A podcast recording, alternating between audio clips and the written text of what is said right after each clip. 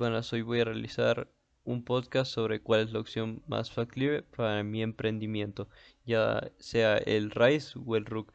Yo considero que para mi emprendimiento escogería el RISE, ya que para la carga tributaria inicial para mi emprendimiento sea más ligera y los trámites con el SRI sean más simplificados.